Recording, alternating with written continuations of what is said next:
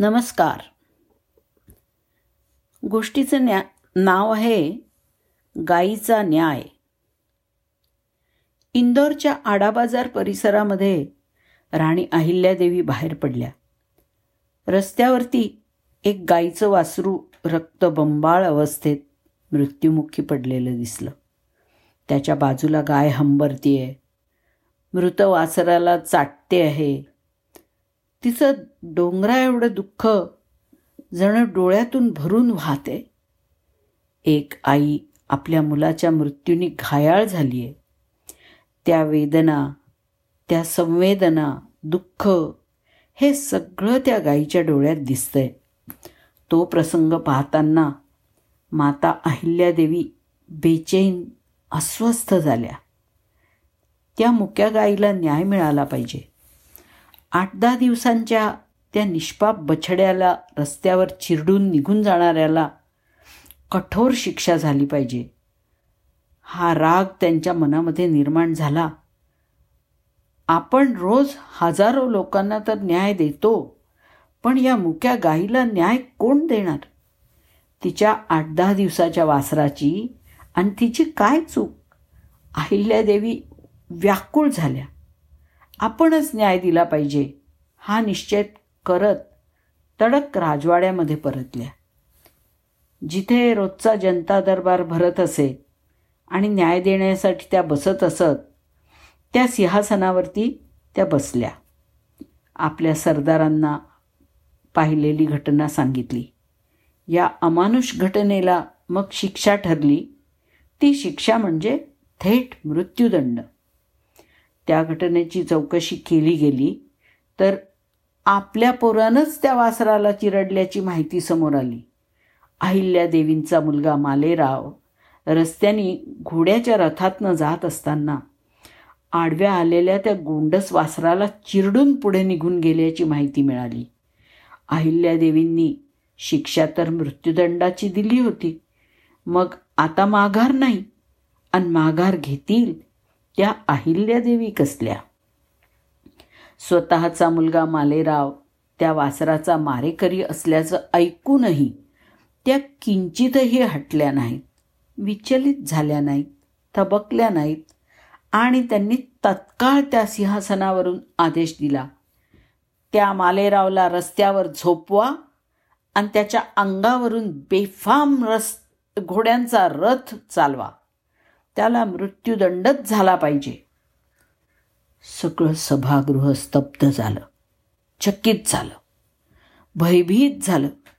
विचार करतय अरे या तर मालेरावच्या प्रत्यक्ष आई पोटच्या पोराला कोण रथाच्या खाली देईल? असं निर्दयीपणे कोण मारून टाकेल? आणि गुन्हा काय? तर एका आठ दहा दिवसाच्या वासराला चिरडलं. काय त्या वासराची किंमत? ज्याच्यासाठी राणी अहिल्यादेवी आपल्या पुढच्या एकुलत्या एक पोराला मृत्यूदंड देत आहेत पण या करारी बाण्याच्या अहिल्यादेवींना विरोध करण्याचं धाडस त्या वाड्यातल्या एकाही सरदारात नव्हतं. एकही जण पुढे यायला तयार नाही रथ चालवायला तयार नाही मालेरावला मारायचं तेही सगळा आडाबाजार बघणार ज्या राजघराण्यावरती जीव ओवाळून टाकला. त्याच्या राजपुत्राला मारायचं कसं? हे पाप कशासाठी करायचं? मात्र अहिल्यादेवींच्या चेहऱ्यावर कसलाच लवलेश नव्हता.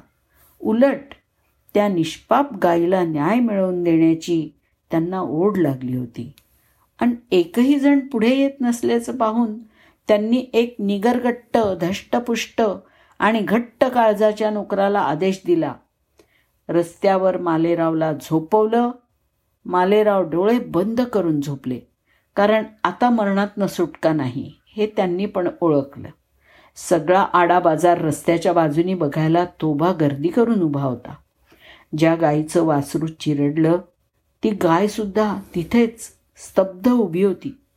ही न्यायप्रिय राणी स्वतःच्या पोराला मृत्यूदंड देतीये मात्र रथ पळत येतोय आणि थबकतोय.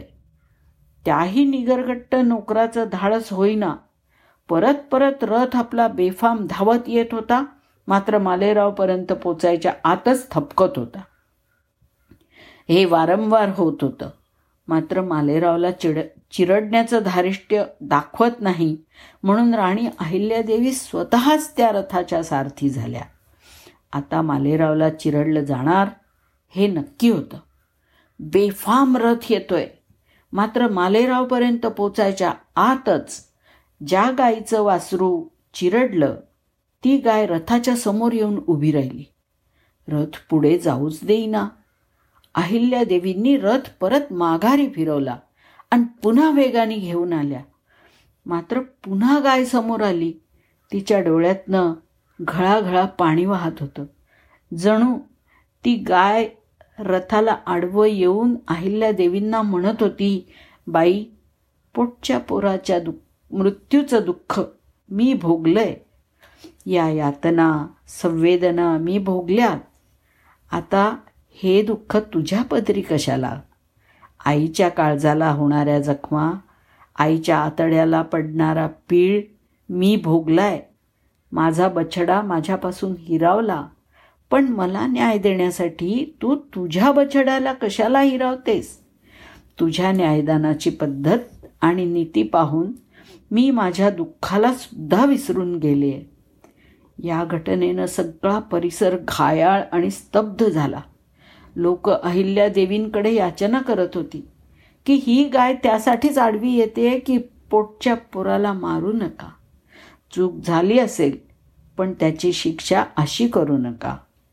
आणि शेवटी अहिल्यादेवींना माघार घ्यावी लागली आणि त्या तडक आपल्या राजवाड्यात परतल्या. हा त्यांच्या आयुष्यातला एकमेव निर्णय जो नाईलाजानं त्यांना माघारी घ्यावा लागला. तेही त्या गायीच्या आडव्या येऊन केलेल्या विनवण्यांमुळे. गायीनं केलेला न्याय त्यांनी मान्य केला. अत्यंत कठोर न्यायप्रिय आणि उत्तम शासक असणाऱ्या राजमाता महान पराक्रमी योद्ध्या न्यायप्रिय कठोर शासक रणरागिणी पुण्यश्लोक अहिल्यादेवी होळकर यांच्या जय जयकाराने आसमंत भरून गेला. धन्यवाद.